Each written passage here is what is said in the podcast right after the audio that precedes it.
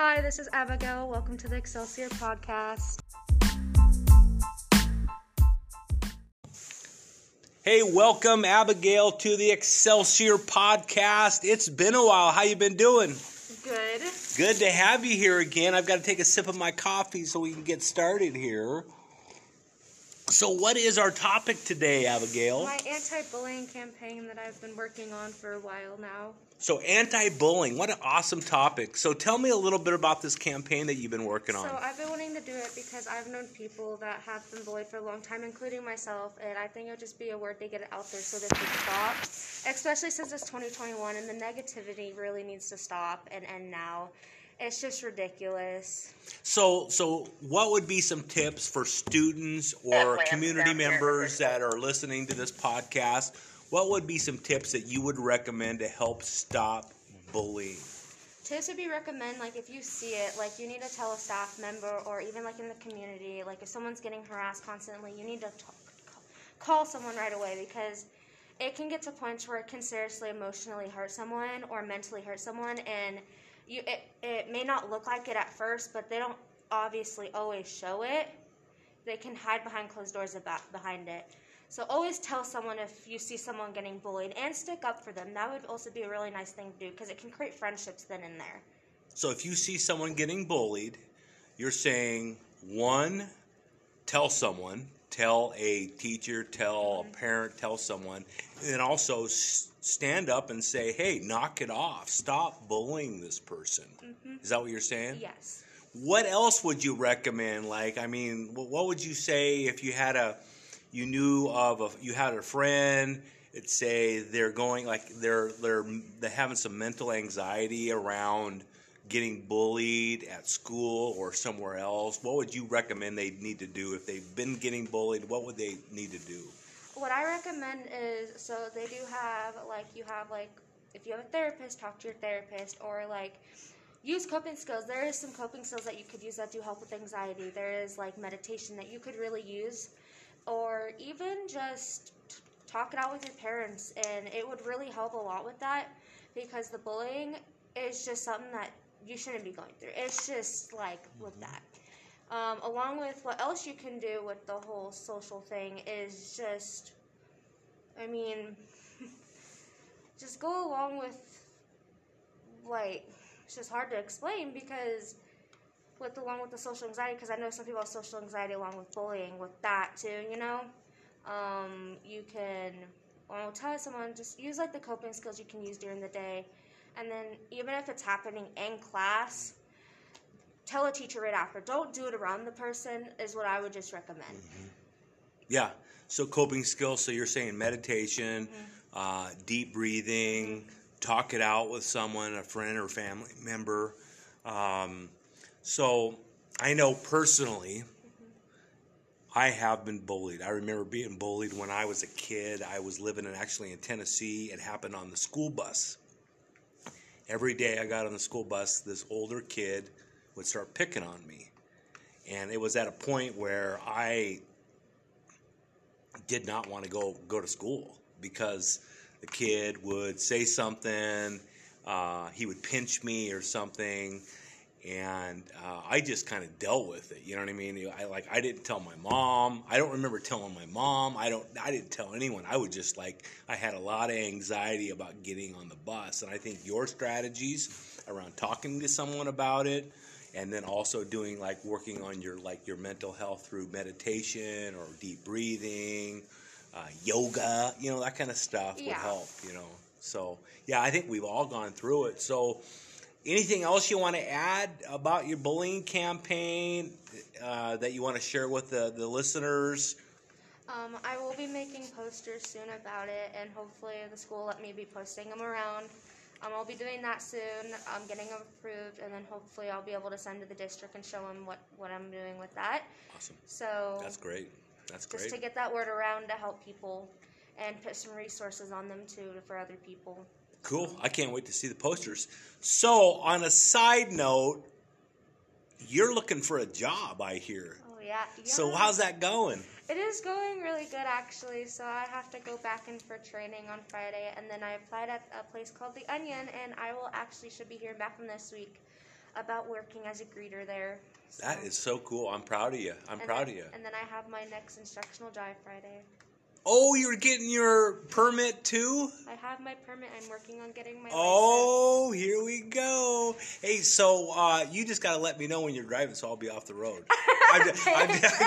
I'm just joking. So my son just got his license, okay? Oh, he was like his dad. It took him 2 times. I flunked my first one. It took me 2 times to get past my class, Your test for my class, yeah. Yeah, it takes us all, because we all deal with anxiety, like test anxiety and stuff. So I remember I took mine back in the day. I had a stick shift, and I remember I was like, the first time I didn't pass, I was like, okay, this is it. I'm moving into the mountains. I'm going to be a mountain man. I don't have to drive in the mountains. But then we moved to Minnesota, my family and I, and I took it with a stick shift. And I remember being so nervous because you got to push the clutch in. And I remember my left leg was just like shaking, man. I was like a bunny rabbit, man, hopping around. My leg was I was so nervous. Passed it though, and then I drove. I actually lived in Duluth, Minnesota. Drove all the way to Two Harbors, like an hour drive, every day to school until we found a house in Two Harbors. So, yeah, it was like I was on the freeway by myself after my license. Yeah. So I'm scared because I had to do my first instructional drive in the snow, and that was scary. Oh, yeah. Well, that's good. It was slick. Good experience. He made me accelerate really fast and then brake, and I was like, don't ever do that to me again. Cool. So what's your recommendation for people who are getting ready to get their driver's license? I mean, do you have any tips? So if you're in your driver's ed class, just make sure to pay attention. And that's one thing you want to do. Just pay attention in that class. Like, just don't space off or anything. Mm-hmm. When it comes to studying, do that too. Just study. Listen to your driver's ed teacher. Do that. When it comes to your test, you do have a time limit. I think of like 2 hours and 15 minutes to finish the test, which... It's crazy, but... to finish the test, you got 2 hours. Yeah, to finish the online test, and then when you go to take your actual driving test, after your instructional drives, you have to take a paper test. Gotcha. Which I think is kind of weird, but... So I have to study out of the actual driver's ed handbook. Lovely. Cool. So you got a car you're going to be driving? Are you going to be borrowing Mom and Dad's car, or you have your own? I'm saving up to get a car. What kind? I don't know. Tesla? Nah. No Tesla? No, I wanted a Jeep, but then I decided not to, but I want something like, I don't know. Something with decent gas mileage. I think I'm a Jeep guy. Like, I love to drive around Jeep, but they have... The gas mileage would just, like, it'd be filling up all the time. Yeah, it's horrible. Yeah, so get something that's inexpensive. You can find it. My daughter, I actually bought my oldest daughter, a car... Back in the day, way back, she's 21 now, by the way. Happy birthday, daughter, if you're listening. She actually, I'm going to bring this up in this podcast because I wanted to go down, and she actually, and I don't want you to do this, Abigail, so I buy this car for her. It's $1,000 car. Oh, Lord. Okay, it's $1,000 bucks, not real expensive, but guess what happens about a month later? Crash, total, so... You got to be super careful when you're driving. Be defensive driver. Watch what other people are doing. Follow all the laws, rules, speed limit. Like when it comes to green lights, you always don't go right away. You always have to check from left to right and stuff because someone could go past a red light right away because some people are just crazy drivers, especially in this town. Yeah, you got to be careful driving. You got I actually when my son got his license, now he's cruising around looking for a job like you actually.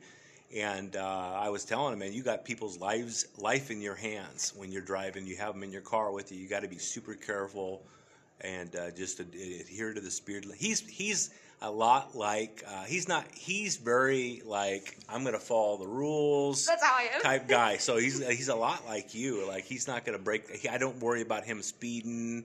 Oh no, I'm too much of a careful driver. Yeah, that's good. That's good. That's a good trait because your insurance will be lower because you probably won't get tickets, you won't get in an accident, you'll always be really careful. That's super important. So I think that's it. Do we have anything else we want to share with the listeners today about Excelsior? How's the year going? It's going pretty good. I've been doing way better than last year. I'm catching up on credits. Good.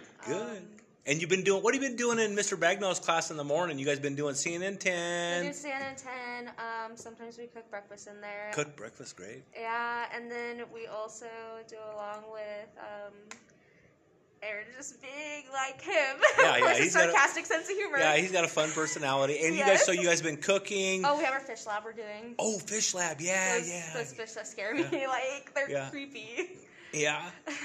What about cosmetology? How's that going? That is going pretty well. I'm the only student in it right now on my schedule, so it's like, oh, interesting. Yeah. The only student in there. So. Well, you're getting a lot of one-on-one time. Yeah. I know we had a student in there yesterday, Trinice, and she was loving it. They were doing nails and things like that. So it's just an awesome opportunity for our students here at Excelsior. They get a chance to get involved with cosmetology, get involved with small engines if they're interested. So we've got a lot of vocational type classes that we offer. Yeah, I even, like, when I applied for that job at Arby's and The Onion, I put you and Coach and Connie as my reference. Good. And they're like, do you have any experience with cooking? I'm like, yeah. Yeah. Of course I do. Good. And it was just, like, hard. So I was like, okay. I was nervous at the interviews because my first time getting a job, so I was like, okay. I'm sure you did well. You just got to be yourself. Yeah. Be yourself. Hey, so when you get up and start moving up in the ranks, tell him that your principal's son needs a job. Oh, I will for sure tell him. And I'll give you his. He'll kill me when he hears it. I'll right now, Arby's and The Onion. Onion needs people right now, and so does Arby's. So okay. I'll definitely tell him. Oh yeah. So I'm going to give you his resume. You can slip it in the under the manager's book. I'll definitely that back. Like, here you go. This is a quality guy. His name is Bing Chavez. Here you go. So anyway, I'm just giving you a bad time. Anyway, good to see you. Good to talk to you. We finally got this podcast done. Let's do another one once we get your campaign going, and we'll see. We'll kind of share with how it's going. Okay. Cool. Have a great day. Awesome. Thanks for listening.